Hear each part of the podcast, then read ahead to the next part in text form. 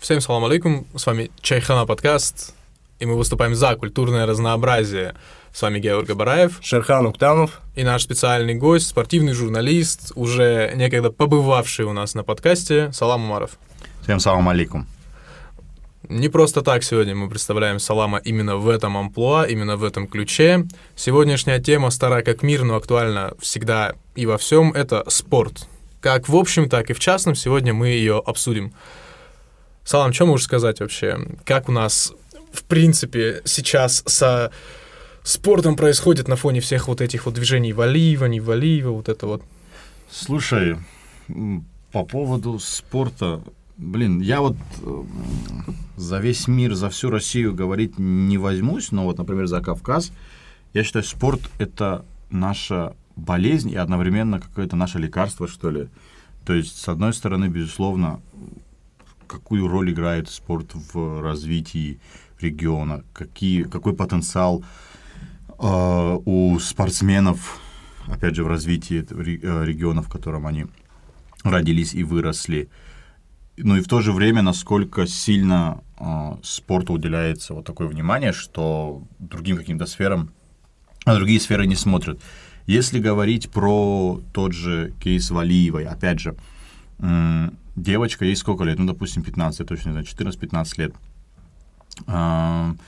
Мы же понимаем, что она сейчас всю свою жизнь, ну вот, она проводит в тренировках. Утром просыпается, идет на тренировки и так далее, и так далее. Ходит она в школу? Нет. Получает она такие знания, которые получают ее одноклассники, которые постоянно ходят в школу? Нет. К 19 годам Камила Валиева, как бы это сейчас ни звучало, уйдет на свалку фигурного катания 100%, как начнется у нее половое созревание 100%, когда станет девушкой-женщиной, она уйдет на свалку, потому что 15-летняя девочка со своей фигурой, она может выполнить то, что не сможет чисто физически выполнить 19-летняя, 20-летняя девочка, какой бы там у нее опыт ни был, какого там стремления, дисциплина и так далее. И без образования, даже, может быть, у нее будет образование, но без каких-то вот этих знаний и так далее, Камиле Валиевой останется только монетизировать себя, как, например, это делает Медведева, которая ходит по шоу, там, может быть, участвует в каких-то рекламах и так далее, и так далее. Только такой выход. А в какую-то профессию, ну, может быть, да, безусловно, она может пойти тренером в сборной и так далее, но это уже немного другая история, там тренерские перипетии – это очень такая тяжелая тема. Очень тяжелая тема, вот чего в спорте, не только в фигурном катании, но и в вольной борьбе, например, там условно, и так далее, и так далее. Не, кстати, вот про то, что ты сказал по поводу быстрого окончания карьеры. В принципе, фигурное катание – это одно из самых ярко выраженных признаков этого спорта. И это, кстати говоря, самое большое количество последствий за собой ведет. Сколько помню, есть такой момент, что педалируются тренерами определенное медикаментозное решение каких-то чисто физических особенностей, да, оттягивание момента полового созревания. И это большие скандалы за собой всегда вело. И как бы есть такое подозрение, да, в принципе, уже многие об этом говорят, что и Валиева на этом-то и погорела, и спасибо большое тренерскому штабу за такой момент. Ни к чему как бы не подвожу, что читал, что слышал, то как бы и транслирую. У меня личного мнения на этот счет нет, я не такой большой специалист. Да, очень странно наблюдать, знаешь, зачем? Вот мы, как ребята, которые вот учимся в Москве, которые в медийном поле, со мной даже слушатели согласятся, что сейчас очень рано стали взрослеть девочки. Вот 13-летняя девочка зачастую выглядит как 25-летняя. Это же есть такое?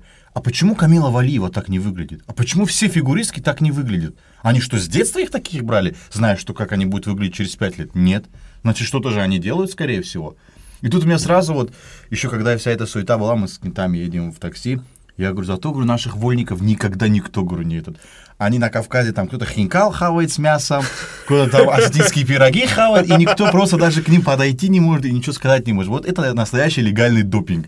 Как говорил Хабиб Нурмагомедов перед проверкой УСАДА, они никогда не догадаются, что мы на хинкале. Да, да. То есть я правильно понимаю, что это такой некий лайфхак? Идите в фигурное катание, если хотите оставаться молодой? Нет, идите в фигурное катание, если хотите, чтобы у вас карьера до 19 максимум была. Да, и разрушить свою жизнь. Потому что, опять же, я не силен в истории фигурного катания, но олимпийские чемпионки по фигурному катанию, например. Этот звук символизирует, что мы сейчас гуглим, господа. Но мне, кстати, очень понравилось, что мы прям вкинули идею того, что от спорта бывает и перегорание, и бывает большая помешанность на спорте, которая ведет за собой отсутствие какого-то развития перед сверстниками в других планах. К сожалению, да, это самый часто встречающийся феномен. Кстати, вот что удивительно, в единоборствах это наименее выражено. Условно говоря, когда Хабиб рассказывал, и это всем известный кейс, отец его, несмотря на то, что тренировал с детства, да, просто как сверхбойца, всегда на первом месте была учеба. Человек заботился о комплексном воспитании, о комплексном взрослении Хабиба в целом. У Хабиба закончилась карьера. Что он сделал? Создал свой промоушен, начал его продвигать. Как был, так и остался медийной очень персоной. То есть Хабиб может с таким багажом, в принципе, заниматься чем ему угодно, особенно на фоне того, что у него и наследие, и как бы он и себя обеспечивал на долгие годы. А если ты в очень раннем возрасте поймал звезду и так же быстро потух, не успев даже закрепиться, и, в принципе, и по жизни, и как-то культурно, и даже вот внутри себя в целом, как личности, это, брат, от этого пользы будет очень мало, вреда будет бесконечно. Вот, я нашел в летних Олимпийских играх, почему-то летние Олимпийские игры в фигурном катании, в 20 году швед Гиллис Графстрём выиграл, и в 20 году на Олимпиаде, 24 и 28. Это трехкратный олимпийский чемпион, получается, 100 лет назад. Из свежих двукратный олимпийский чемпион, японец Юдзуру Ханю. Это из мужчин, это я сейчас про мужчин говорю. И еще, опять же, в 30-х годах австриец Карл Шефер. О чем это говорит? Среди женщин примерно такая же ситуация. 2-3 женщины, которые вот двукратные, трехкратные олимпийские чемпионки. О чем это говорит, что этот спорт действительно, как сказать... Ну, я не думаю, что в этом спорте 30-летние какие-то смогут себя так проявить. Вот, опять же, та же самая борьба. Я помню, с одногруппницей разговаривал. Я говорю, у нас земля, говорю, обложит Садулаев, говорю, уже двукратный олимпийский чемпион, и ему нет 30. Он 96-го года рождения, и ему 28 лет. Если меня математика не изменяет. 28 же будет? Нет. 26 лет. И получается, что... К 30 годам как раз у него будет третья Олимпиада, и он уже сможет себя там тоже проявить. Например, вот Бувайсар Сайтиев последнее третье золото взял на Олимпиаде в Пекине в 2008 году. В 2008 году Бувайсару Сайтиеву было 1975 года, это получается, моя математика, 28 плюс 5, 33 года. Ну, то есть он был достаточно взрослым мужчиной, и опять же, Бувайсар Сайтиев, даже после взятия олимпийского золота в Пекине, он на ковре неплохой достаточно уровень показывал. То опять же говорит о том, что единоборство может быть чуть другой вид спорта в плане. Ну да, даже взять, если UFC и кубинец, если не ошибаюсь, Ромеро, сколько ему лет? 45, и он до сих пор такую хорошую форму держит. А потому что он свойник. Опять же, феномен Ромеро. Вот буквально 3 дня назад писал статью. Ромеро, этот серебряный призер Олимпиады в Сиднее. Он взял 2-е место в финале, Адаму Сайтиеву он проиграл. Ромеро — это просто вот груда мышц. Он настолько атлетичен и силен. Он пошел в UFC, и у него в статистике нет ни одного сабмишена. Ты представь средневес с таким весом, с такими мышцами и умением бороться. Это же просто, берешь, переводишь, там добиваешь. У Ромеро достаточно сильно ударил. Он Люк Рокхольд на своей челюсти. Это проверил. И, казалось бы, бери, переводи, делай результативные какие-то тейкдауны и забирай победу. Он мог реально войти в историю среднего веса как человек, у которого, может быть, не самое большое, но достаточное количество защит титула. Но Ромеро какую-то другую тактику выбрал вот тактику. Ходить и преследовать один удар. Да, ходить, преследовать один удар, что, как показывает практика, безусловно, есть такое... Это может привести к положительному результату, но нет. Опять же, Адесанья, который дрался последний раз с Уиттакером. Сколько шума было вокруг этого. Если бы Адесанья был борцом, перевел, взял, засабмитил или там завалял что-нибудь, сделал, все, ни у кого проблем нету. Пусть все говорят, скучно, не скучно. ты приходишь и работаешь на результат. И, опять же, тут уже, мне кажется, играет роль твое отношение к самому этому UFC. Кто-то приходит туда делать шоу, как этот... Джастин Гейджи и Майкл Чендлер. Вау, это да. Но это глупость. У них зарплата, допустим, 300 тысяч долларов. Ну, у них приоритеты просто, понимаешь, другие были. Вот что обязаны, в принципе, понимать определенные критики подобных ивентов. Люди преследуют здесь именно зарубу. Это совершенно другой какой-то психотип. Чувствуется, что типам, даже если там, я не знаю, по 50 тысяч будут платить, они все равно будут принципиально так же делать. Да, это самый непродуманный вариант, потому что после 30-35 тебе твой организм спасибо вообще за это не скажет. С другой стороны, взрослые люди, и, если честно, я слабо себе представляю, как, например, хотя бы один из них может осторожно вести бой, когда напротив такой же сумасшедший там рубака, который преследует и прессингует. Теперь вот Джастин Гейджи 356 тысяч долларов, Майкл Чендлер 164 тысячи долларов. Я честно не знаю, сюда входит бонус за лучший бой вечера? Там обычно не подсчитывается. Или нет, но как бы то ни было, 356 тысяч долларов и 160, вот если возьмем Чендлера, 164 тысячи долларов. Ну, больше зарплата тренеру, зарплата команде, за страховку, за то, за все, и у него денег на себя вообще не останется. Он большую часть денег отдаст на реабилитацию. Но столько урона он получил. Гейджи то же самое. Он реально уже ходит как уже на голову такой, это чуть, у него и взгляд чуть такой, и какие-то выражения у него говорят о том, что он по башке понаполучал. Мы знаем Мухаммеда Али, который к своей старости уже был просто вот такой стоял, потому что по голове в свое время он получил знатно. Зачем? Человек так, любой нокаут, любой какой-то сильный удар для человека не проходит бесследно. Да даже Тони Фергюсона можно взять в пример, да, который тоже постоянно от души всегда рубился, и к чему это привело? И физически, и как-то психически.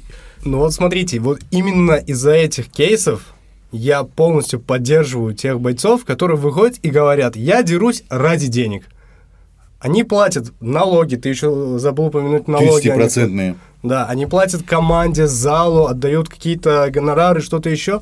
И я кайфую от того. Я кайфовал, когда выходил Тайрон Вудли и такой говорил: давайте мне большой чек, я буду выходить. Нет денег, no fight, типа условно. А Тайрона Вудли уже и no fight там всех как раз устраивает. Мы видели, как Тайрон Вудли за деньги, что он готов сделать, пойти под боксера лечь и нокаутом. Это вообще фантастика. Я таких грустных пресс-конференций после боя в жизни не видел. Тип сидит вообще ни жив, ни мертв, не знает, как оправдаться после второго поражения.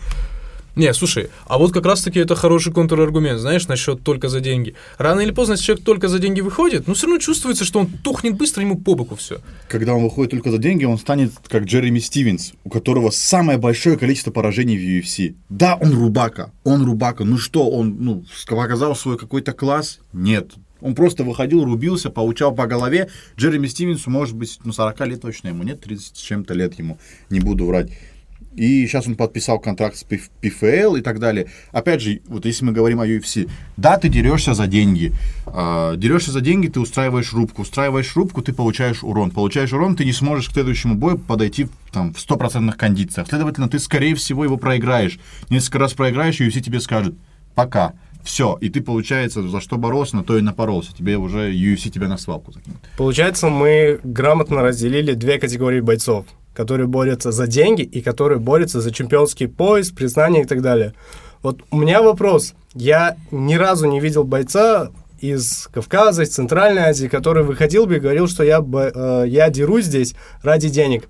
У нас культура это не позволяет. А потому что зачем ему деньги? Вот смотри, пример. Возьмем какого-нибудь бойца, Хабиба, это будет такой слишком... Зубайра, жесткий. Например. Давай возьмем Зубайру. Зубайра очень известен на Кавказе. Он приедет на Кавказ, он может обратиться к любому министру какому-то и так далее, ему просто подарят дом. Просто в честь, вот ты выиграл олимпийское золото, к примеру, или там стал чемпионом, или там выиграл какой-то принципиальный бой. Ты приехал, тебя встречает огромное количество людей, тебе дарят машину, обязательно кто-нибудь Весту какую-нибудь подарит, и тебе подарят дом. То, что ты известный человек, тебе и работу смогут найти. И, следовательно, так или иначе, со своей супругой, со своими детьми жить ты сможешь тихо, мирно. И поэтому тебе нет необходимости строить какие-то империи, там, зарабатывать миллионы, там, миллиарды долларов для того, чтобы обеспечить себя. Вот, опять же, тот же Конор Макгрегор вряд ли может прийти в Дублин и сказать, а ну-ка мне одну хату здесь организуйте. Во-первых, да, и это лишний раз подчеркивает, что когда ты боец на Кавказе у нас, или борец, разницы нет, в принципе, если ты поставлен как какая-то заметная фигура в единоборствах, априори ты будешь чувствовать себя на высоте. Ты занимаешь определенный очень высокий социальный уровень, понимаешь? Условно говоря, какое количество борцов у нас всегда заседает в мэрии, в каких-то органах, всегда, потому что борец у нас — это все, это разгон разгонов. Таймазов, который у нас известнейший наш борцуха, посмотри, какое он у нас место занимает. Это один из самых таких видных политических деятелей. К ним можно относиться как угодно, я не хвалю ни в коем случае, но это факт. При всем при этом у нас очень силен институт репутации, невероятно, поэтому что угодно может очень сильно повлиять на отношение к человеку у нас, так или иначе. И тут уже социальный статус его высокий, он как раз-таки ему и мешает, потому что оттуда падать будет больно. Выйдет любой из наших, да, скажет: да, я за бабло чисто выскочил. А на фоне будет условно Хабиб, который задал тренд и показал, что не-не-не-не, я чисто за это, за достижениями. Условно говоря, я представить себе не могу, как тот же, если Зубайра выйдет, скажет: а я чисто за бабки. Во-первых, оно ему и не нужно. Во-вторых, Зубайре, честно, не поверю лично, потому что настолько эмоционально, как он относился к этому спорту, мало кто, да, то есть у него и личные какие-то счеты были с командой там Макгрегора, там у них с Лобовым, я до сих пор в глубине души надеюсь, что что-нибудь да произойдет, хотя бы еще один хипиш где-нибудь на парковке. Ладно, если боя не будет. Ну, знаете, что мне больше всего нравится среди российских бойцов, которые сейчас выходят, да, мы выявили точно, что не нужно бороться ради денег, так как возможно, грамотная политика государства, она как бы компенсирует тебе то, что ты не получаешь большие гонорары. Мне больше всего нравятся два фактора. Вот два персонажа, я бы сказал. Чимаев и Забит Магомедшарипов. Ты смотришь на это, я не говорю про бои, ты просто смотришь. Им не нужно делать трэш-токи, им не нужно вытворять что-то. Ты просто смотришь на то, как они себя ведут, как они ведут во время поединка, и ты понимаешь, что это какая-то высшая грань того, что делал Конор. Это намного лучше, это не так кринжово, можно сказать. И просто даже образ, например, Забита Магомедшарипова, такой обросший, выходит...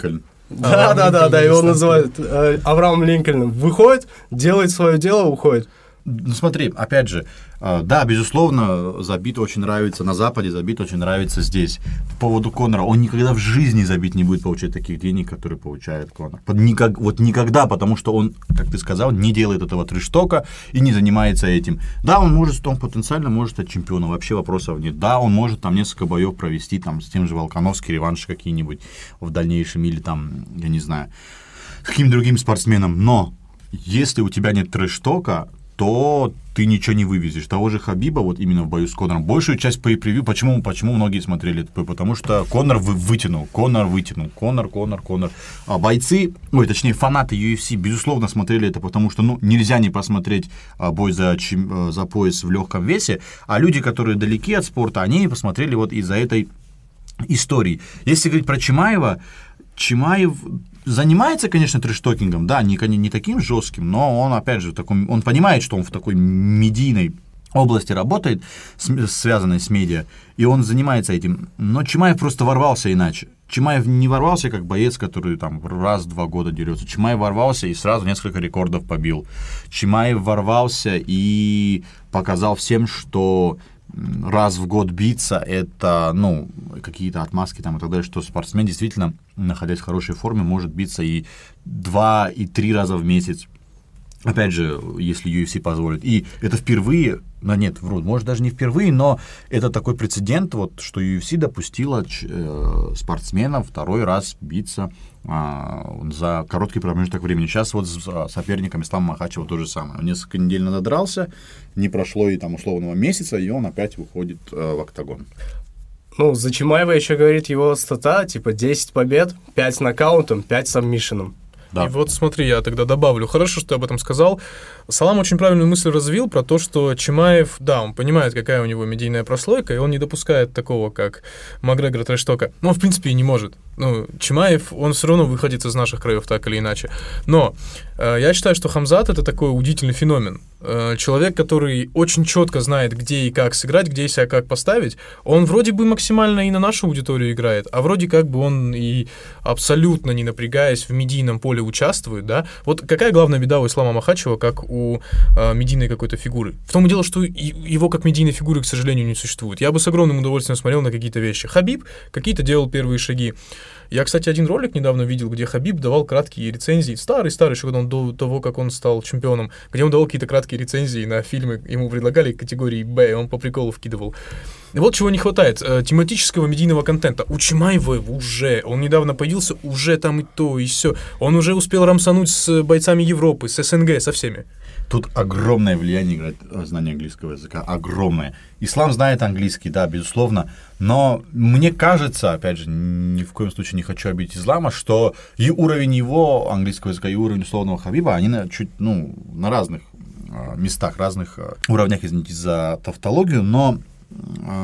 А Чимаев тот же, он вырос в европейской стране, не вырос, но он большую часть жизни провел в европейской стране, и так или иначе знание английского, ему очень помогает, потому что мем был, стоит Александр Волков после боя на UFC 267, если не ошибаюсь, в Абу-Даби, который был 30 октября, и что-то говорит, у нас там был лагерь, там что-то, и там написано, дерется в UFC там уже несколько лет, и не до сих пор не выучил английский язык, а дикарь все равно Хабиб.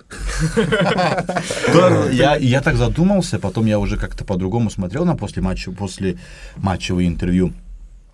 Жозе Альдо, он дерется в UFC, в ММА, в американских промоушенах столько, сколько, я не знаю, никто, наверное, не дерется. Он до сих пор разговаривает на бразильском. Вот, слушай, пример хороший Федора Емельяненко, как бы никакого дисреспекта, но по факту. У него карьера сейчас продолжается, он мог выучить тоже, но не получилось. Но Федор при всем при этом бешено медийный. Тут ему помогло то, что он один из первых, у него образ. Так что иногда и знание английского не обязательно нужно, если ты умеешь как-то круто себя медийно подать оригинально.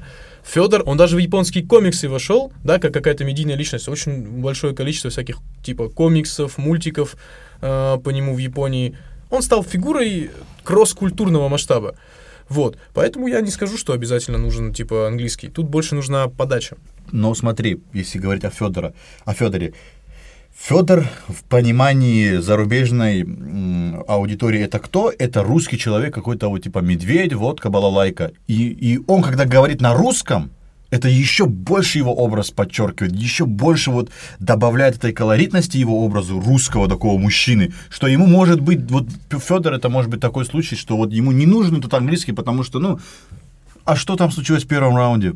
Пропустил немножко. И ему все понятно, ему не нужен никакой английский. Hello, my friend, thank you very much, America. Он не должен, не то, что не должен, это как-то не вписывается в его образ. Это знаешь, как прикалывался Расул Чабдаров, обожаю UFC, когда переводчик объясняет, что ему накидывает «Hello, Хабиб, Ислам выиграл». А? Что-то ему Джо Роган говорит, что «Congratulations, Ислам, что-то». И Хабиб подходит, говорит, я поздравляю, выиграл, а у туда-сюда. Скажи, Дагит. И это прям слышно в микрофон. Туда-сюда. Смотрите... ты сказал, что это может быть не учить язык, говорить на своем, поддержка медийного образа твоего, но это же от человека тоже зависит, он может полениться и не учить. Из параллельного спорта, это футбол, есть отличный пример Гаррет Бейл, который 10 лет или сколько там он играл за Реал Мадрид, и за все это время он не выучил испанский. При всем при том, Кирен Трипьер один сезон играет в «Атлетике» и уже за 2 недели до перехода нанимает себе репетиторов по испанскому и через месяц спокойно с тренером и с партнерами общается на испанском. Тут какой вопрос? Если ты не знаешь английского там, то ты не сможешь получить, как тебе сказать, этого, медийной поддержки. Недавно интервью было, Кормье с Исламом, они там по видеосвязи общались. Ты представь, насколько сильно затруднило бы их коммуникацию наличие переводчика. Насколько сильно. Это просто, я не знаю даже. Тот же, например, Петр Ян или же Александр Волков. Достаточно такие ребята, да, известные именно в UFC. Но почему у них нет такой медийной подоплеки в том плане, что они не участвуют в каких-то викторинах, каких-то квизах? В первый бой почему именно по этим, в метавселенной именно Хабиб провел? Потому что он может спокойно изъясняться, у него, ему задали вопрос, он спокойно ответил и так далее, и так далее. И с самим UFC, самим вот этим комментатором, журналистом, у них нет проблем с коммуникацией сначала с переводчиком, потом издержки при переводе на русский, издержки при переводе с русского на английский. Это тоже нужно учитывать. И про футболистов ты сказал. Футболисты, мне кажется, немного другое, потому что 3 года ты можешь поиграть в Гаррендом Бейлом в Реал Мадриде, через год ты можешь стать каким-нибудь Гординьо Багамедовым в Анжи, например. И зачем тебе этот испанский сдался, к примеру? Тут дело в чем? Опять же, и то, Самуэль Ито подписал контракт с Анжи, там, 2-3 года дрался. Он же не знает, что он аварский, там, или там какой-то, да, один из языков народов Дагестана должен был учить. Анжи выиграет, наверное, да? Анжи выиграет. Смотрите, мы уже начали обсуждать про UFC, немного коснулись футбола. У меня такой вопрос, больше он вернет нас чуть назад. Почему как раз-таки в наших регионах, в Центральной Азии, на Кавказе, именно единоборства популярны? Как сказал Салам, это у нас одновременно и болезни, и лекарства. Во-первых, благодаря какому-то социокультурному наследию, да, в любом случае у нас очень всегда был силен соревновательный дух, мы за счет этого, в принципе, как-то и прогресса исторического достигали, как и многие такие малые народы, небольшие. Ну и во-вторых, воинственность определенная всегда у нас как бы красной линией шла через всю историю. У нас, у вас. Сейчас времена другие, как бы всеобщий гуманизм, понимание. Хипишну же хочется, да, вот что-то вот это, да, там насуетить. Вот. Спорт всегда помогает. Ты сидишь дома, например, ты кавказец, какой бы там, я не знаю, адекватный ни был, так или иначе, ну, ты понимаешь, что у тебя кровь кипит, тебе вот, у тебя есть какая-то, я не знаю, что-то вот такое в организме, что ты хочешь выплеснуть. И ты не знаешь, что ты там должен пойти на улицу, там кого-то бить. Ты можешь прийти в спортзал и там, не знаю, провести спарринг. Плюс ко всему, борьба — это сунна. Это единственный вид спорта, который, вот если мы говорим с точки зрения религиозной, я вру, не единственный, я неправильно это сказал, это один из... наиболее допустимых? Не то, что наиболее допустимых, а вот таких базовых видов. Потому что грэпплинг, там джиу-джитсу, это чуть отвлечение от этого как бы. Типа. Если не брать только трико. У нас вот Вольник Лига есть в Дагестане, они этот вопрос решили, они... эти лосины, короче, спортивные заставляют надевать, шортики ниже колена и футболку. То есть аурат, он закрыт, и люди борются. И вот по поводу, почему так популярно, потому что борьба — это сунна. Ты по голове друг другу не бьешь, ты всегда атлетически силен. Насколько сильные физически эти борцы, просто не представляю. Вот, кстати, про это вкину. Я с ума всегда сходил, когда, знаешь, едешь чисто по горам, там, по горной дороге, ты едешь на машине куда-то с пацанами просто кому-нибудь на хату, да, в горах просто отдохнуть. Типы просто вот с 2 мешками камней по той же дороге вверх по склону бегут, ты думаешь, вы что, пацаны, делаете? Как вообще? У меня знакомый борец есть, он туда-обратно, вверх-вниз 2-3 мешками, он утяжелители на ноги кидает, этот человек просто одна сплошная мышца мощнейшая.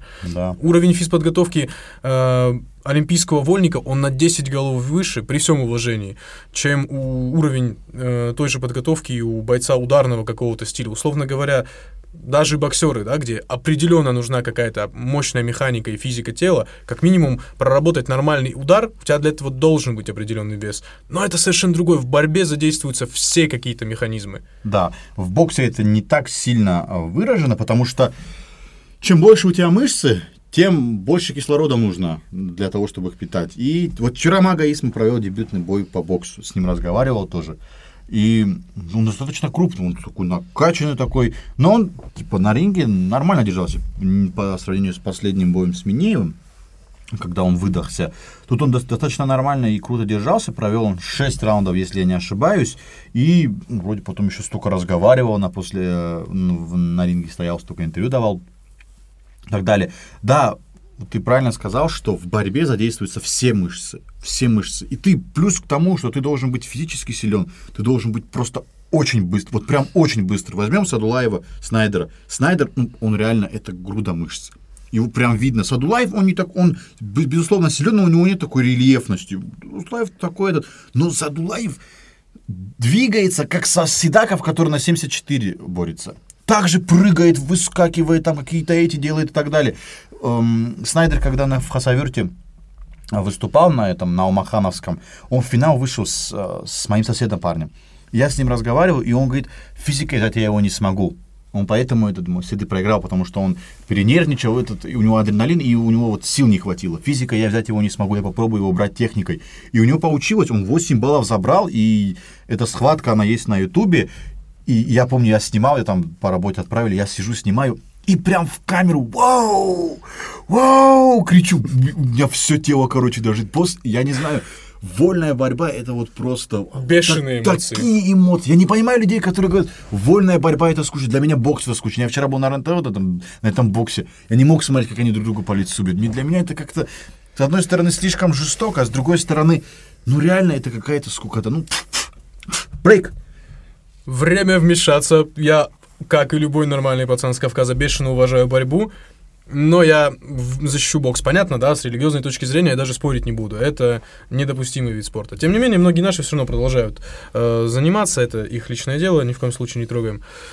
Конкретно, если говорить про динамику, разумеется, сейчас на фоне того, когда ММА бешено поднялось, да, там самые разные стили ведения боя, казалось бы, более разнообразные.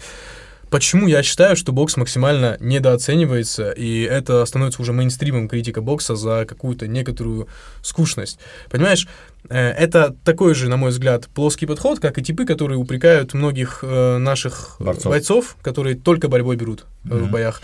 Понимаешь, если подключиться, это же целая культура определенного рода, да? Например, я многих знаю казуальных зрителей, которые чаще всего упрекают в том, что в боксе не работают ноги, при том, что в боксе работа ног – это самое важное. Футворк, конечно. Абсолютно.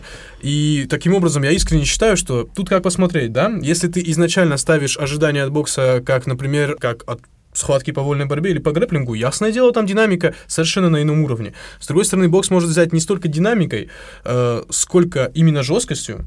Когда сталкиваются, например, два каких-то бешеных рубаки, Гати и Уорд, это же весь мир смотрел, с ума сходили. Да, это достаточно жесткий вид, я сам боксом занимался в основном. И очень хорошо понимаю, насколько это изнутри совершенно по-другому чувствуется. Поэтому я так скажу. Борьба, я считаю, по уровню зрелищности обязана зайти всем, она берет динамикой. Бокс может зайти всем, если люди будут с нужного ракурса на это смотреть. Как зрелище, опять-таки. Ну вот, что касается бокса, это, так сказать, наша гордость в Узбекистане. В частности, я возьму Самарканд. У нас в Самарканде есть такой комплекс, он называется «Дворец бокса». Он находится рядом с парком Алишера Наваи. И я часто, когда гулял по парку, видел, как ребята в 30-градусную жару, они с утра на пробежках, у них вечерняя смена по боксу, и тоже вечером идут на пробежки, они там до бульвара доходят, бегают.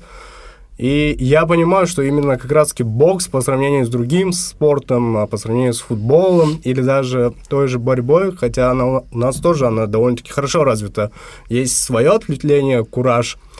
Бокс он вообще как-то по-другому развит, и пиком развития бокса стала летняя Олимпиада в 2016 году в Рио, где Узбекистан по количеству медалей обошел Кубу. Он занял 7 медалей, 3 золотых, 2 серебра и 2 бронзы. Это вообще у нас все просто, они так кайфовали, они такие, да, это наши бойцы, типа... Чтобы Узбекистан, страна из Центральной Азии, которая до этого в боксе делала какие-то там шаги маленькие, тут она берет и просто обходит Кубу, которая вообще неизменно считается одной из сильнейших школ по боксу. Да. Ну, кстати, мы про профессиональный спорт говорим под разными ракурсами, но более-менее в одном ключе, что это всегда обязано поставить на широкую ногу и по каким причинам это так ценится. Но я не могу не упомянуть, когда мы вот обсуждаем все эти виды, о таком феномене, как показательные бои, выставочные бои и поп-ММА, как следствие. Я почему затронул именно эту тему? Год назад я еще писал статью для T-Journal, Лонгрид, о феномене поп-ММА. Как раз тогда вот все вот это очень мощно пошло. Чоршанбе, Чоршанбиев, да, такие имена, как персидский дагестанец Мухаммад Хайбати.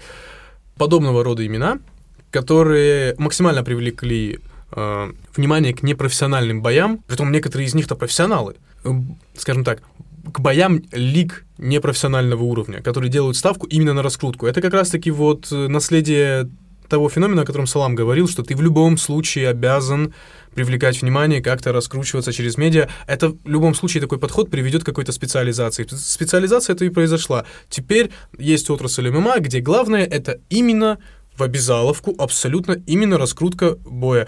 Не столько люди бои смотрят, иногда в некоторых этих лигах у них бои по просмотрам отстают от пресс-конференции. Это же вообще невозможно представить себе, да? Сколько там, условно, просмотров было даже на оригинальном канале UFC у пресс-сухи первой Конора с Хабибом. Слушай, да, одни pay-per-view умудрялись побить, да, эти просмотры, хотя, казалось бы, просмотры на YouTube обязаны механически, в любом случае, они так устроены, гораздо больше набирать по численности, чем pay-per-view, которые платные просмотры, извини меня, а они все равно перегоняли. Здесь вообще по барабану людям. Посмотрел, как на присухе один тип другому в микрофоном в лицо кинул, и все, нормально. А подрались, не подрались, уже неинтересно. А UFC же тоже научилась делать шоу без участия бойцов. Я просто, помнишь, я тебе скидывал видос, где якобы анонс боя Хасбулы с бойцом, где еще вставили в конец его смех. Я такой... Да. Вдогонку к твоим словам о том, что непрофессиональный промоушен, да, безусловно, по ПМА нельзя назвать вот профессиональным промоушеном, ну, какие-то по ПМА промоушены вот профессиональным в полном смысле слова, но вот хардкор был в среду. Да, в среду был хардкор Россия против США. Они всю ЦСКА-арену практически заполнили. Практически всю ЦСКА-арену. Я там сидел, это реально огромное количество людей. И вот Толя Сульянов, ну он молодец, тут ничего не скажешь, за 3-4 года, что это хардкор, я не знаю, честно, когда он тут появился, когда первые они начали, ну точно не 4 года, когда первые бои начал проводить, они из какого-то полуподвального какого-то ангара, прям видно было, что это какое-то помещение ангарного типа, они перешли вот на ЦСКА-арену, он пригласил Фабио Мальдонадо, он пригласил Монсона, он пригласил Луиса Энрике, который дрался с этим. То есть он достаточно нам большое количество спортсменов пригласил. И по поводу еще по ПМА чем? Вот, например, Александр Емельяненко. Вчера с кем я разговаривал? То ли с Вагабом Вагабовым я разговаривал.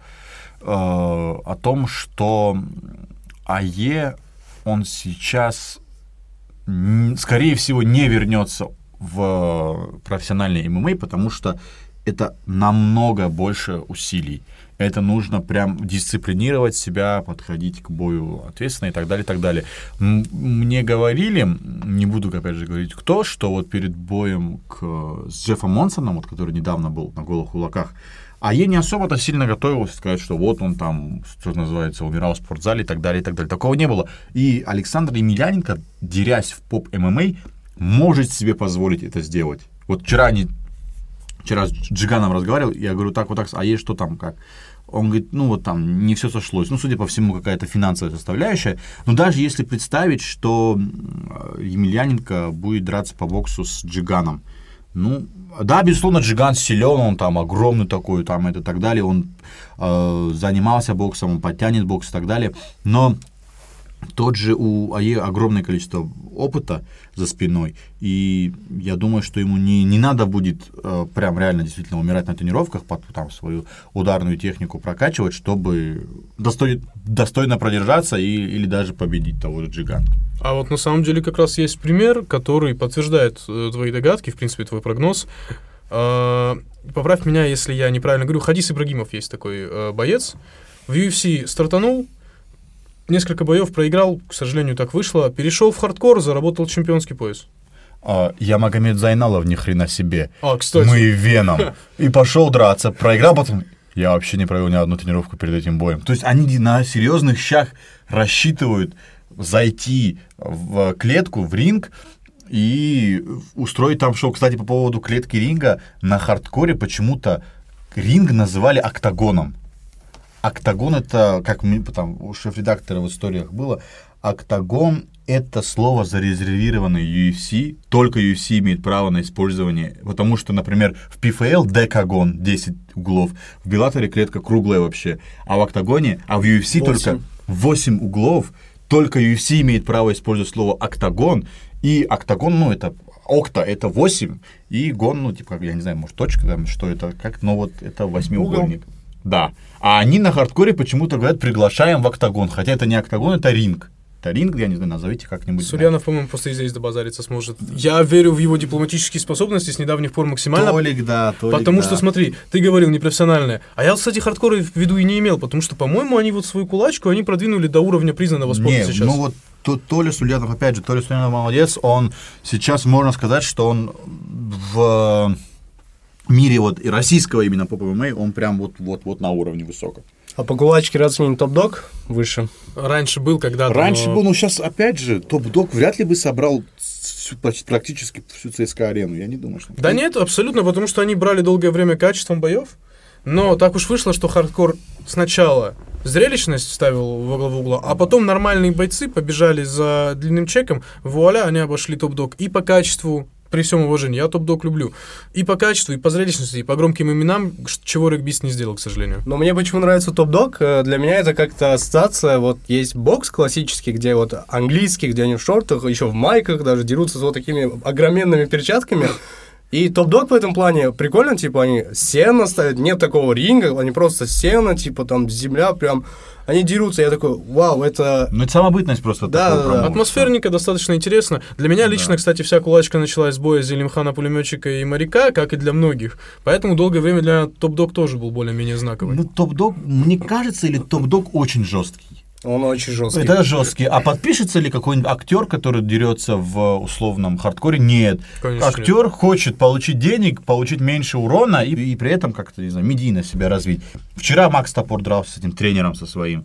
В конце второго раунда, короче, он отказался, Макс Топор, драться. Ну, точнее, тренер ему сказал, вот ты не будешь драться. Он над левым глазом, что ли, сечку получил. Он ее получил в 23:40 по Москве. Ну, 23:50 где-то вот так вот, ближе к 12. В 1:30 ночи он выходил, у него кровь еще лила, короче, оттуда с этой сечки. Они ему то ли не зашили, то ли зашли, я не помню, не знаю точнее, но у него кровь лила. И, опять же, Макс Топор неплохие, наверное, деньги сделал на этом.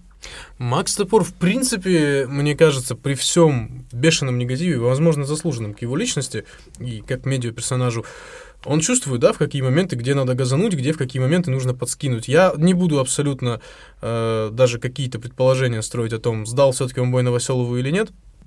Но, в принципе, да, чувствуется, что, опять-таки, персонаж знает, как себя медийно подать. Тут может быть даже отношение к самому насилию у этих ребят. Они больше склонны, в Центральной России ребята, больше склонны пойти в легкую атлетику какую-нибудь, там, на... Там, короткие дистанции, длинные дистанции, они там на тяжелую атлетику и так далее, но не вот заниматься вот этим единоборством, потому что это, опять же, очень, очень прям привязано сильно к травмам. С другой стороны, может быть, в этом есть какая-то логика, потому что взять пример какого-нибудь парня молодого, который там метит, там, не знаю, какие-то зарубежные промоушены, ну, тренируется, он выступает на соревнованиях, выступает, бах, в какой-то момент, не дай бог, получил травму. Любую какую-нибудь травму он получил при сгонке веса, там, что случилось у него, потом приведу пример.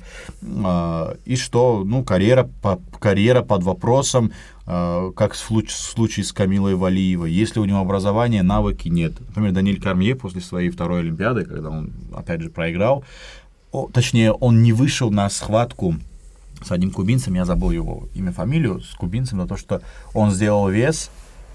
После того, как он сделал вес, он пришел в отель, упал в обморок, и врачи ему диагностировали почечную недостаточность. Почки работали на 20% вместо 100%. И после этого Кормье был вынужден... он не выступил на этой Олимпиаде. На той Олимпиаде от американцев золото взял только Генри Сихуда. И он не выступил на той Олимпиаде. Потом его Федерация борьбы США, она его внесла в черный список, и он уже пошел в ММА. Потому что вот как травмы... в единоборствах, они вообще в любом виде спорта, они могут повлиять, а единоборства, они более травмоопасны, безусловно. А помимо силового спорта у вас, я имею в виду, на Кавказе, что-нибудь еще развито? Там, я не знаю, футбол, фехтование, например. Футболом у нас огромное количество людей увлекается. Да, футбол реально, действительно, люди любят футбол, дети ходят, у нас Академия Анжи была, когда Анжи был на пике, но, опять же, тут столько барьеров, огромное количество барьеров. Если ты не заобошляешь тренеру, он тебя не выпустит в основной состав. Он тебя не выпустит в основной состав, спонсоры, какие-то скауты, я не знаю, как их называют правильно, они не увидят, как ты. У меня брат троюродный, он достаточно неплохо играл в футбол, но его практически никогда не ставили, он всегда на скамейке сидел. Он всегда сидел на скамейке, еще и типа никто из спонсоров и потенциальных, кто мог бы его подписать, не знает. Салам правильно говорит. Барьеров бешеное количество, и не только вот в тех примерах, которых он упоминал. Здесь нужно быть благодарными структуре, которая у нас создана в стране. Дудь еще прессовал Мутко на том самом знаменитом эфире, последнем для Дудя, когда его погнали из «Спортсружа», это было, да, по-моему? Канделаки, которые... Матч ТВ, простите. Матч ТВ, где он спокойно, глядя в глаза Мутко, спрашивал, почему при таком бешеном бюджете у нас такая... архаичная система, так плохо она работает. Большое количество ребят с бешеным талантом, они даже близко не доберутся даже до регионального уровня при такой системе. А система держит их, опять же, на скамейке запасных, и никогда не поймешь, случайно они туда попали, или тренер просто не доглядел. Можно добавить, да. Молодых просто куча голода. Вот Магомед Шапиз Сулейманов, земляк, да, он достаточно молодой парень. Просто как он закидывает. А таких, как он в Дагестане, я говорю за Дагестан, огромное количество молодых пацанов. Огромное, просто которые вот любят футбол и вот живут футболом. Я не говорю про ребят, которые просто любят там покатать, а ребят, которые действительно считают и хотят всю жизнь заниматься футболом. Но барьеры есть, не забашляешь тренеру, там не посмотрят. Сейчас, если с Анжи какая-то это будет, потому что опять слухи ходят, что его вообще закроют. Если сейчас и этот барьер появится, что не будет вот такого... клуба, у которого есть истории, которые хотя бы как-то на слуху у жителей Центральной России, то нам намного тяжелее будет, например, с Дагестана конкретно выйти. У нас вот такая же ситуация была с Аланией, когда клуб просто исчез благодаря стараниям одного человека, не буду называть его по имени и фамилии. Вот, и таких ситуаций у нас бешеное количество, потому что структура, которая выстроена у нас именно насчет футбола, она не работает, она отвратительная в принципе, и она не позволяет абсолютно. Сколько у нас пацанов, как Алан Загоев? Каждый молодой осетин, хоть немного увлекающийся футболом, он во дворе своем лично Загоев своего района, своей сторонки. Но этого вот не суждено, видимо. Я понял, что коррупция — это и ваша, и наша общая боль. Вот я как раз с другом разговаривал, спрашивал у него про спорт, он говорил, что был один случай, когда у нас в Самарканде есть клуб «Динамо», «Самарканд». Вот есть спортивная школа, и просто приходил парень, он говорит, я хочу тренироваться, в дальнейшем хочу играть. Ему прямо в лицо сказали, забашляешь, будешь играть, не забашляешь, ты не будешь играть. Вот по поводу коррупции и по поводу того, насколько сильно не развит, футбол, и насколько сильно развита ММА именно в России как спорт. Вот я честно, вот есть у нас молодежные сборные, да, ну кто что знает про молодежные сборные в России, но я не думаю, что они прям слишком на слуху, за исключением тех, кто там играет или их родственников близких. А вот, например, GFC, первый в мире ММА-промоушен для юниоров, открыт в России. Первый в мире ММА-промоушен, это насколько сильно, это насколько показывает уровень развития ММА в России. Да, безусловно, до американских медийных масштабов и так далее нам очень далеко, но опять же, с 12 лет можно соревноваться на этом турнире, и это огромную возможность дает молодым пацанам вот проявить себя. Они там дерутся в экипировке полной и так далее. Но, опять же, туда приглашают, там, Немков был, Минеев был, Камил Гаджиев, Мага Исма. Они сидят, и они смотрят, они наблюдают. У многих из них есть свои какие-то, скажем так, мини-команды, с которыми они тренируются, которых они могут туда потянуть. Вот Алиба Гаудинова, я точно знаю, есть своя какая-то команда, там ребята тренируются, он их там интересы продвигает где-то. И вот это реально помощь в развитии, не знаю, юношеского вот ММА. А как это дела обстоят в футболе, опять же, тут уже другой разговор. Да и в любом небоевом виде спорта, знаешь, я заметил, что, да, ты прав, до уровня... медийного интереса, мощного глобального развития, нашим единоборством еще очень далеко до западных, потому что ММА к нам и позже пришло, и другие причины. Но как мы экспериментируем с форматами, да, в России? Во-первых, поп-ММА, безусловно, наш феномен. Кулачка, да, она была и до этого, там, БКФС, вот эти все, но как кулачка у нас залетела, так мало где. Слушай, я знаю, видел примеры промоушенов, где 3-3 по ММА выскакивали. Да, 3 дага против 3 русских. И говорит, давайте, говорит, посмотрим. Говорит, только толпой можете, что-то такая суета там была. Я как сейчас помню. Насчет смешанных единоборств по ММА, мы это поняли, мы уже очень долго это обсуждали, и это стало вообще полностью четко и понятно. Ну вот, Георг говорил, что медийности футбола и всего, барьеры есть, но выскакивают же моменты, когда этому дается большое внимание. Например, из последнего любительская футбольная лига Дагестана, тренер Кизляра Шамиль Магомедов. Да. Из другой какой-то сферы Амкал, который тоже дал большую популярность любительскому футболу, клуб Красавы. И на этом фоне еще появляются, я осмелюсь назвать их спортивными журналистами, проекты, люди, которые... Они просто увлекаются спортом, рассказывают это. Из таких канал Hustle MMA с Адамом Зубайра. Адам Зубайриев. Да. Также Виктор Кравченко, который исследует разные виды спорта. Вообще, Салам, расскажи, каково сейчас спортивной журналистики в России? Ну, по поводу сразу, вот, не отходя далеко, по поводу Hustle MMA, это очень крутой формат. Ребятам получилось вот это все сделать, потому что Дедищев, Байцаев, это просто обычные фанаты. И они рассуждают, и они общаются, как обычные фанаты. Просто вот они пришли, им что-то интересное, и там они начинают спрашивать. Они не подходят к этому с точки зрения журналистики. Опять же, спортивная журналистика, я скажу, эта сфера, как тебе сказать, она более безопасна, во-первых, с точки зрения того, что спортивный журналист, он может себе позволить нам в тексте какие-то высказывания или же какие-то оценочные суждения относительно матча. Он может написать потрясающий гол. Хотя гол для кого-то потрясающий, для меня, ну, вообще, ну, обычный гол. Я в FIFA 9 в свое время на компе еще лучше закидывал. Вот. Для кого-то потрясающий, для кого-то нет. И это не будет как-то, ну, что называется, жестко влиять на мнение аудитории. Плюс ко всему, вот фактор, я вот работаю... Ну, я-то работаю в этой сфере почти год, но в последние 2-3 месяца я стал выезжать на соревнования, на турниры по борьбе, по смешанным единоборствам, по кулачкам там, и так далее, и так далее. И я тебе знаю, что скажу. Я не знаю, опять же, с чем это связано, но вот большая часть бойцов и борцов – это кавказцы, это дагестанцы. И я не такой фактор, если я заметил. И мне, я вот вчера, я вот возвращался в 2:30 после турнира домой, и у меня такое вот какое-то, я не знаю, удовлетворение было, что ли. Я подхожу к Маге Исмаилову. Я говорю, ассаламу алейкум, брат. Я говорю, вот так меня зовут. Я так, вот так. Он понимает, что я его земляк.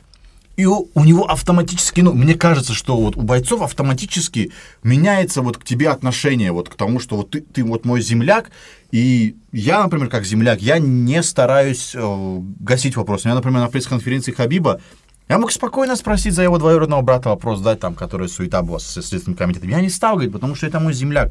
Я не буду своего земляка, даже если этот вопрос будет вот прям актуальный, и он будет прям вот я не знаю, напрашиваться, я его не задам. У меня огромное количество вопросов, которые я хочу задать огромному количеству бойцов, и мне есть что спросить. Я не ограничусь на том, чтобы спросить, вот, а что у вас там, а какие у вас отношения с этим, а как вы повздорили, а как это, ну, поэтому... И вот этот фактор того, что боец, опять же, которых, за исключением Маги Исмаилова, очень трудно разговорить, действительно. Вот я с этим столкнулся, некоторых бойцов очень трудно разговорить. И тот этот фактор, что ты свой, и они как-то по-другому начинают относиться к тебе в том плане, что они разговорчивее становятся. Тебе не нужно какие-то уточняющие, какие-то вопросы задавать, там вот именно вот процесс вот того, что ты вот разговариваешь с ним, он намного... Ты вот разговариваешь с ним, как со своим земляком, который просто занимается спортом, и он тебе рассказывает, как своему младшему брату, который там подошел с ним с камерой и просто вот разговаривал. Вчера с Вагабом разговаривал, это чемпион Fight Night'а в полутяжелом весе, и я подошел, салам алейкум, говорю, вот так, он говорит, сейчас, говорит, если мы сюда, говорит, мы не пройдем, говорит, если нас здесь не пустят, давай, говорит, их не пропустили, он потом сам подошел, давай, говорит, запишем, говорит. Все, мы подошли, пообщались с ним, вообще вот круто, и проблем никаких нет. Очень круто, что Салам подчеркнул именно какое-то большее расположение, да, когда чувствует человек, что ты его земляк. Тут абсолютно бесспорно, Салам по опыту это знает, четко говорит. Мне кажется, здесь еще влияет и личное уважительное отношение именно со стороны условного журналиста. Если бы я брал у Марата Балаева интервью, да, как журналиста стинского происхождения, он бы сразу почухал, что я бы ни в коем случае не задавал бы каких-то неуважительных, глупых, провокационных вопросов, да, о которых Салам тоже, вот мы с ним на прошлом выпуске еще говорили отдельно. Такая же суета, как с двоюродным братом Хабиба. Я бы у Балаева вряд ли спросил бы там, а что там по отсидке, да, условно говоря, да, потому что, во-первых, уважительное мое отношение к нему как к земляку, во-вторых, старший, младший, да, чувствуется, понимается, я бы на «ты» к нему никогда не обратился в жизни, человек намного старше, чем я. И вот это именно, по-моему, бойцы ожидают заранее от какого-то, условно говоря, журналиста-земляка, потому что мы знаем какие-то расклады, у нас есть определенные ощущения, как нужно поговорить со своим. То, как Салам бы взял, мне кажется, интервью у условного Хабиба, так ни один бы Александр Лютиков, без комментариев оставлю его персону, никогда бы не смог, объективно. Потому что мы выросли с Хабибом на одних примерных улицах, мы ходили в те же парки, мы выросли в том же примерном окружении, контингенте. Ребята, ровесники его, когда он был молодой, и ребята, ровесники мои, когда я был там еще подростком. Это примерно одни и те же люди, с таким же мышлением и так далее, и так далее. Говоря простыми словами, ты уже на подсознательном уровне понимаешь, что можно спросить у человека, а что нельзя. Да, да, безусловно.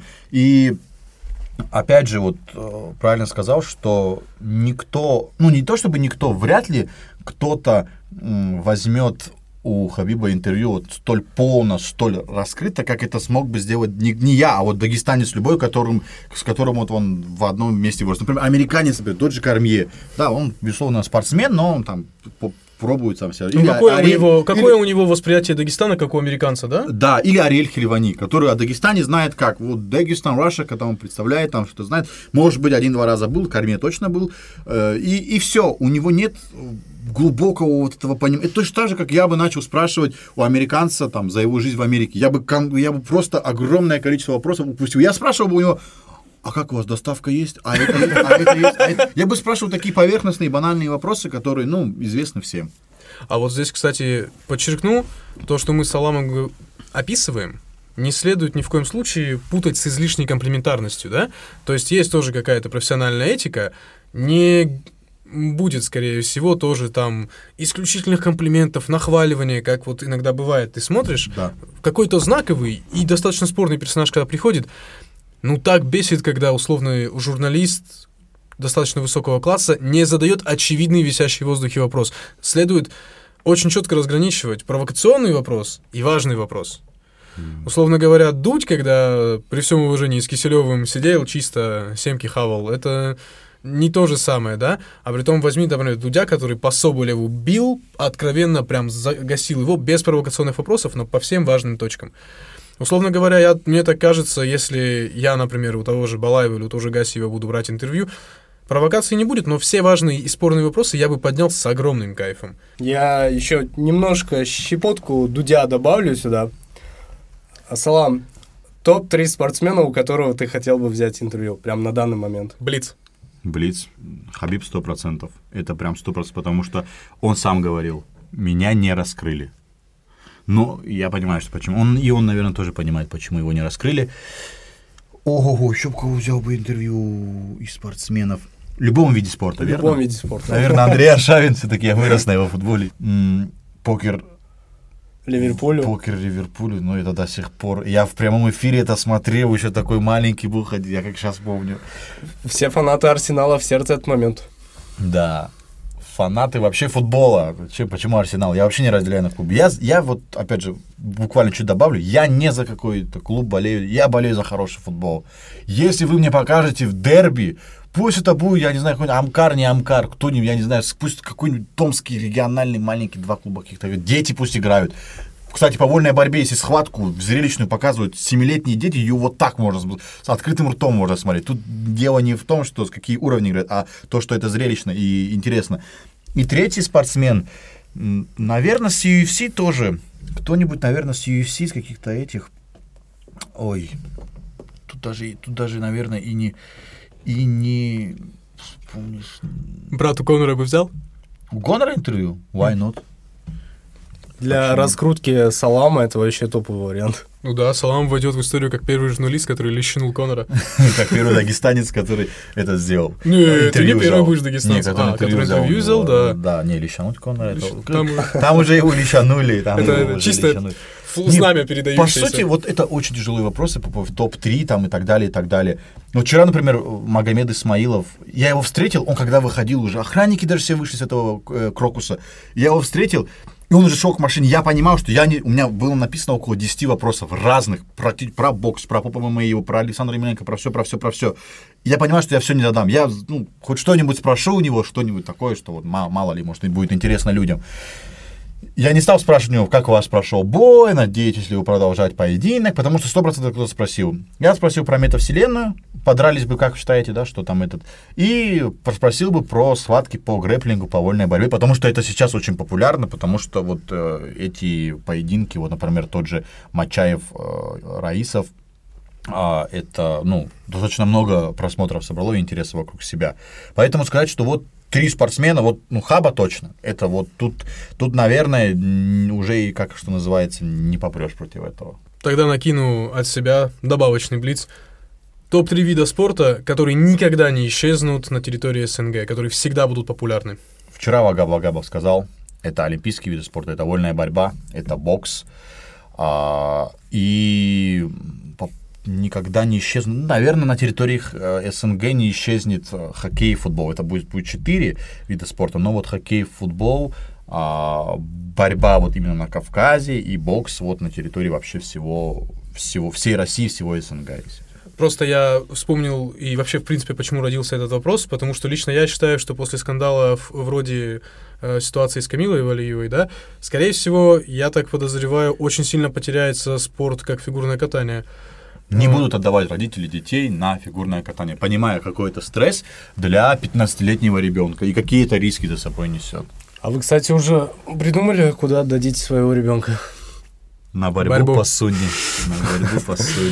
Борьба. Ну, потому что, опять же, борьба, а если еще хороший тренер, это дисциплина. Это всегда ты в физическом этом. Ты в добром здравии, ты силен, ты можешь за себя постоять. И, не знаю, мне кажется, что... И хочу добавить, что спорт спортом, но нужно уметь совмещать. Ты сказал вот в начале, что Хабиба отец акцент делал на его образовании. Он же рассказывал, что отец каждый день заставлял. 2 страны я учу. Страна, расположение, столица, капитал, там условно ВВП какое-то, там география, какие животные, экзотические животные, какие там живут и так далее, и так далее. Вот ты сказал, что надо совмещать, поэтому я своего ребенка отдам в капоэру, чтобы он танцевать мог и драться. И бразильцем стал, да, немного? Да, как хорошо. Ну, в принципе, мне кажется, это одно из главных, да и вообще, в принципе, основная мысль, которую мы можем подвести итог. Все, как говорил Абдулманап Нурмагомедов, самое главное – это гармоничное развитие личности в принципе.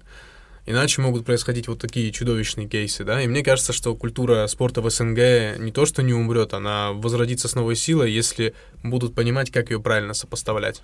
Более того, она будет жить и развиваться из-за того, что есть еще один момент, что в большинстве случаев родители отдают своих детей в спорт, чтобы он просто не шлялся по улице.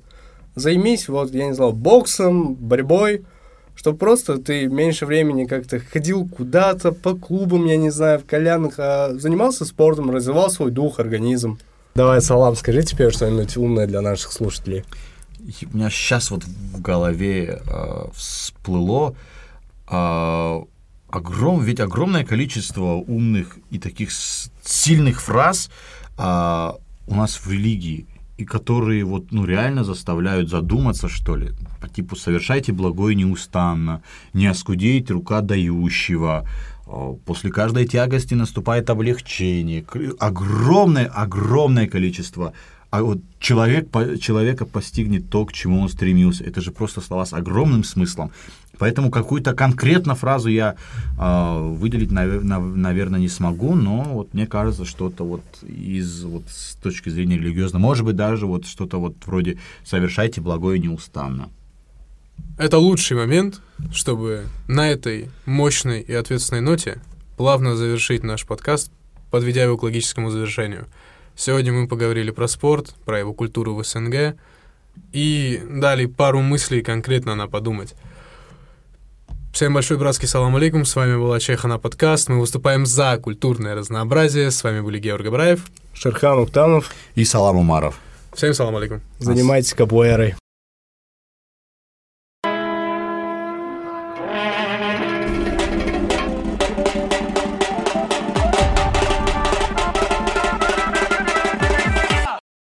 Мне казалось, там рефери, еще немного мне казалось, рефери выскочил. А это дагестанский комментатор, который там раньше комментировал. Который? Этот, 96 килограммов. Коренастый американец. Ох ты какой коренастый американец. Давай, говорит, как бык на свежую траву, смотрит. Сейчас я включу. Я сейчас помру. У нас же здесь можно. А, вот. Давай, пусть в эфир пойдет. Так что здесь балла нет. Легенда. О, сейчас. Вот, это... Кормье.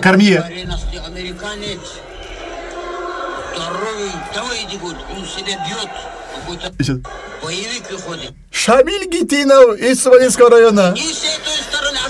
Это Шамиль Гитинов из Туманинского района. А там один момент есть. Он его взял. Хипишнули, да? Не. Там чуть... 6 килограммов.